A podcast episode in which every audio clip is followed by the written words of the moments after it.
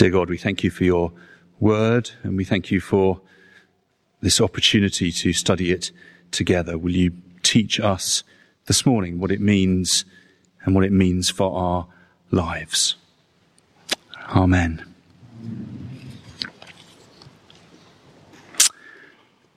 So, through the months of uh, September and October, we are going to resume our study of uh, John's Gospel.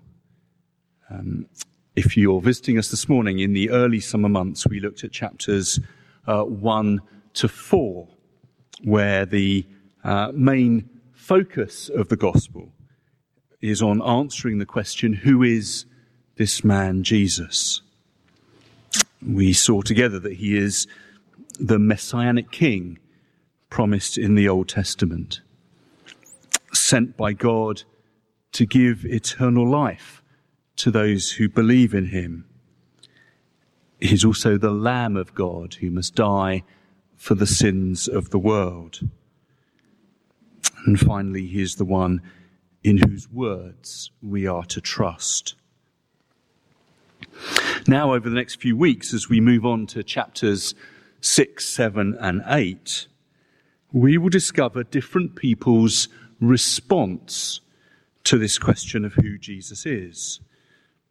The response of his disciples, the response of the gathered crowds, the response of the religious elite of the time. And together, as we learn about those responses to Jesus and his teaching, we'll have a chance to reflect on our own response. But here this morning in John chapter 5, we have the bit of the gospel which is the bridge between the two sections, between chapters 1 to 4 on Jesus' identity and 6 onwards on people's response. That's because this passage sets out Jesus' own teaching on who he is and on where he stands with respect to God. And this, of course, this teaching is fundamental to authentic Christian belief. We sang earlier on, Paul led us in singing about holy God who stands beyond our galaxy. God Almighty, who is creator of the universe and Lord of heaven and earth. And in the passage which Janet just read to us, Jesus of Nazareth makes the claim that he is divine, that he is equal with that God. Now, if that is true, and if we believe that to be true, then we really, really will take notice of what he says. If he's not, then our response to Jesus is, of course, altogether different. So the claim that the man, Jesus of Nazareth, is God is a distinctive claim of the Christian faith. No other world religion or belief system makes any kind of similar claim.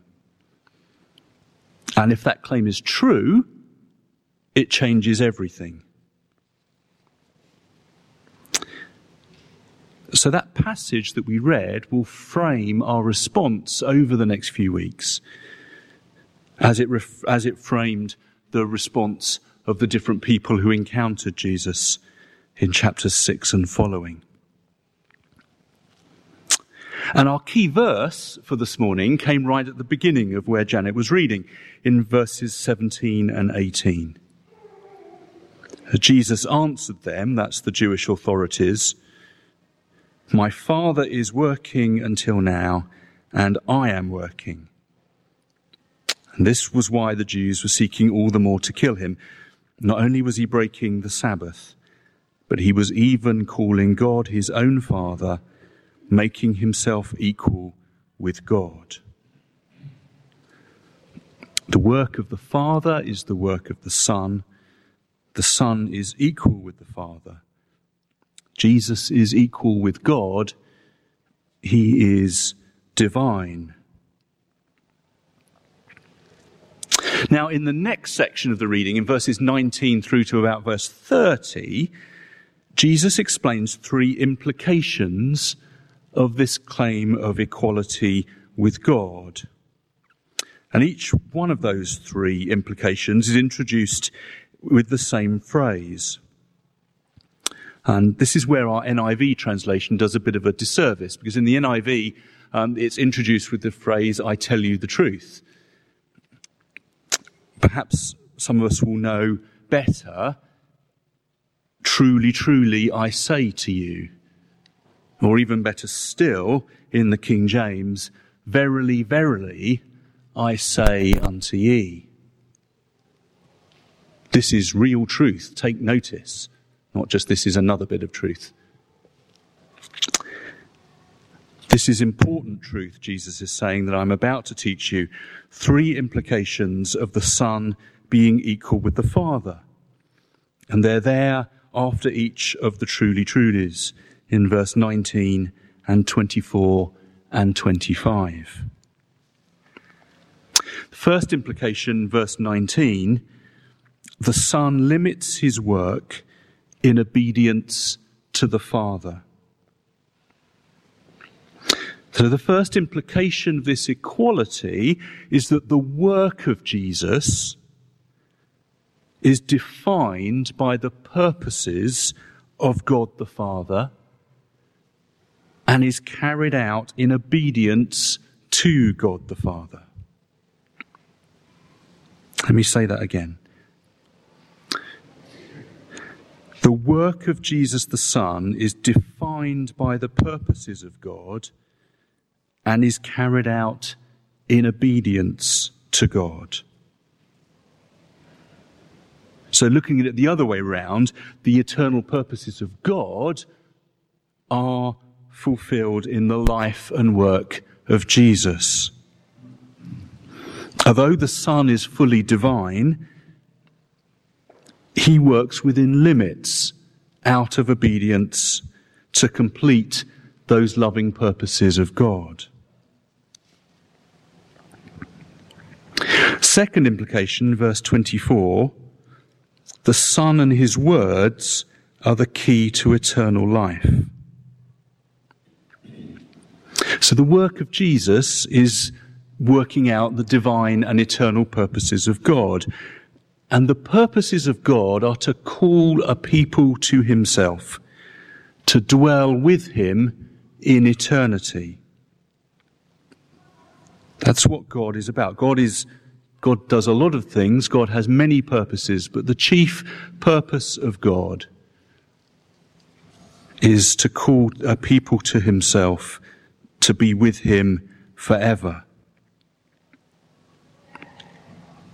And the gateway to that eternal life, to passing from death to life, as the Bible puts it, to be evermore with God in heaven, is Jesus and his words.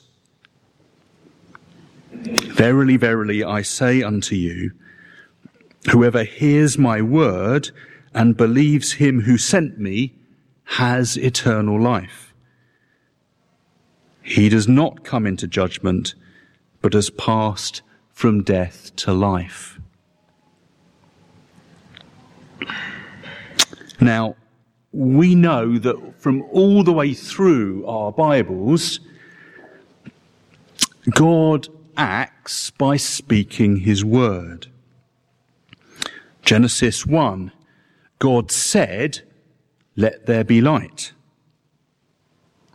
John 1, in the beginning was the Word, and the Word was with God, and the Word was God. And those who are regulars, if you remember back to last term, and the great point of John chapter 4 is that we are to take Jesus at his word.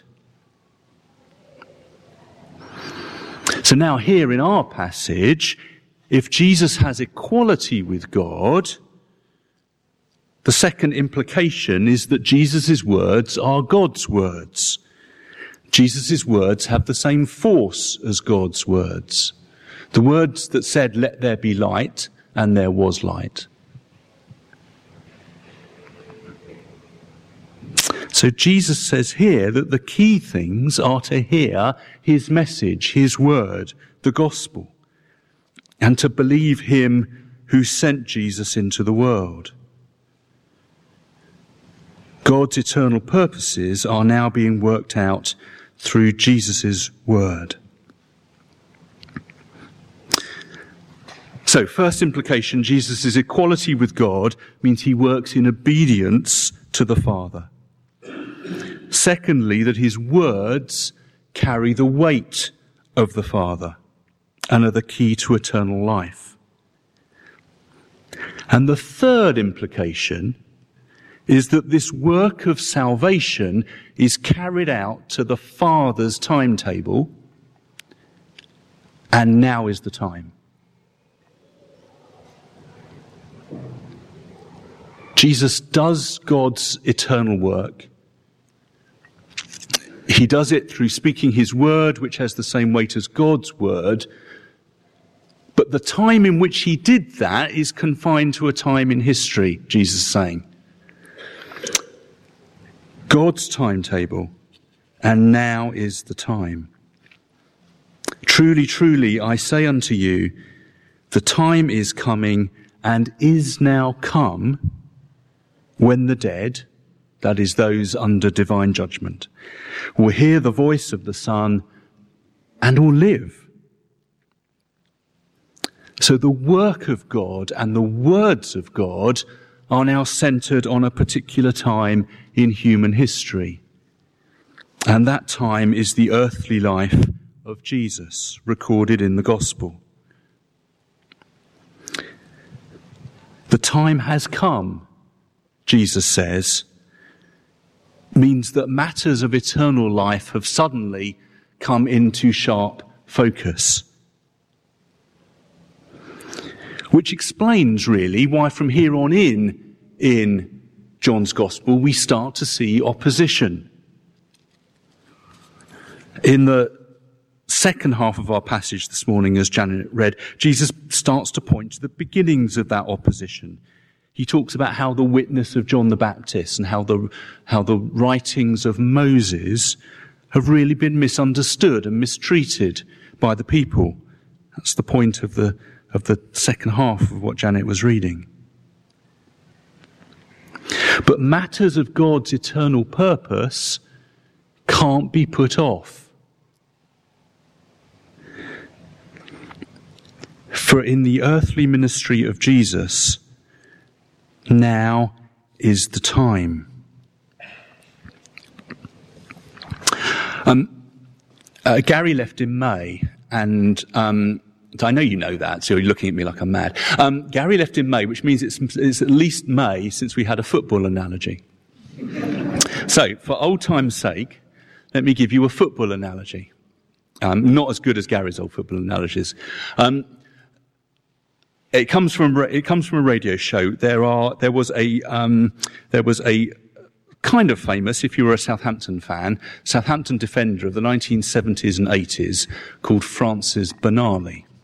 And he, he um, played football in a time when red cards were not as common as they are now. So now you kind of, most football matches have a red card.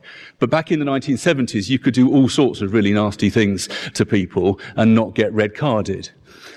But Francis Benali was um, uh, one of the more vicious defenders of the 1970s and 80s. And he played for Southampton. And because, you know, red cards were not that common, um, Southampton, probably like most football clubs, would have a, have a system of fines. So if you got a yellow card, you would be fined by the club. And if you got a red card, then you would be fined even more by the club. And if you got a second red card in a season, then you would, you know, you would, your fine would be more than your, your wages. And I don't know the season, but I was, I was listening to an interview with uh, Francis Benali on the radio, and one season he got three red cards, which was like, you know, the worst of the worst in football at the time. And his fine from Southampton was so big that as a young professional footballer, he couldn't afford it. And what he did is he went to the chairman of Southampton Football Club and he worked out an agreement to pay his fine by standing order over the rest of the season.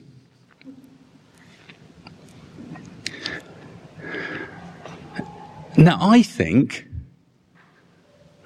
that there's a sense in which some of us try and do the same with God. We know that we're not right with God. We know that God made us. We know that God loved us. We know that He sent His Son Jesus to die for us.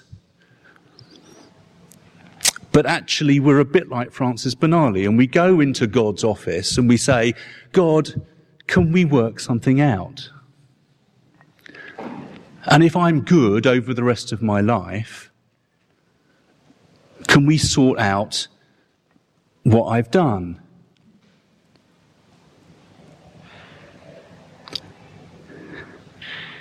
And Jesus says no.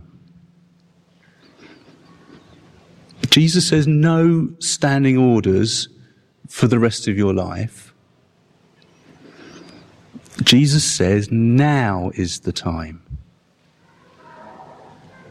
Now is the time to believe in the God who sent me and to take my words into your heart.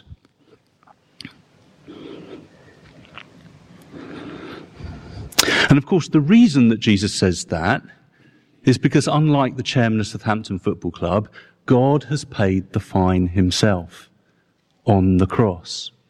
So there is no need to work out a monthly standing order with God because the price has already been paid. But because the price has already been paid, because eternal life with God is possible, because of the eternal purposes of God can come true in each of our own hearts, now is the time.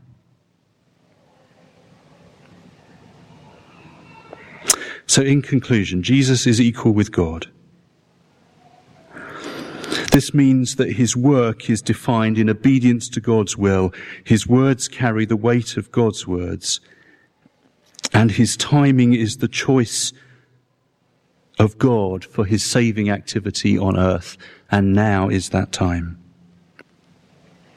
Let me leave you with one question as we weigh the implications of this for our own lives. Am I taking Jesus seriously enough? These are the claims of Jesus. Am I taking them seriously enough? Let's keep a moment of quiet while we just reflect on that in our own lives. And then in uh, a minute or two, um, we'll come and have uh, our prayers of intercession.